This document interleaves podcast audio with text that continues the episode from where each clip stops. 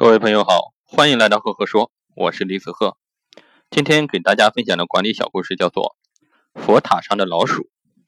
一只四处漂泊的老鼠啊，在佛塔顶上安了家。佛塔里面的生活实在是幸福极了，它既可以在各层之间随意穿越，又可以享受丰富的贡品。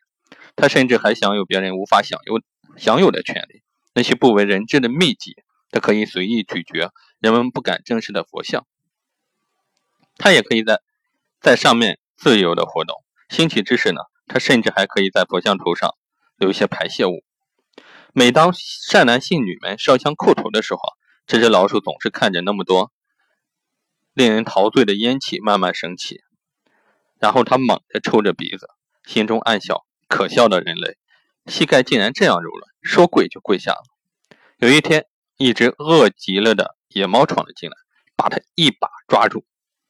你不能吃我，你应该向我跪拜。我代表着佛，这位高贵的俘虏抗议着。人们向你跪拜，只是因为你站的位置，不是因为你。野毛讽刺道，然后就把这只老鼠啊，像掰开汉堡一样掰成了两半。各位听到这里，你会有一个什么样的感受呢？那我在这里给大家分享一下我的管理心得，就是优秀的管理者不是居上，而是处下。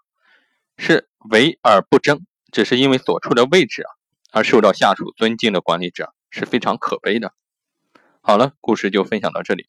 如果你喜欢我的分享，欢迎关注赫赫说，也欢迎关注我的微信公众号李子赫木子李木星子赫赫有名的赫。谢谢。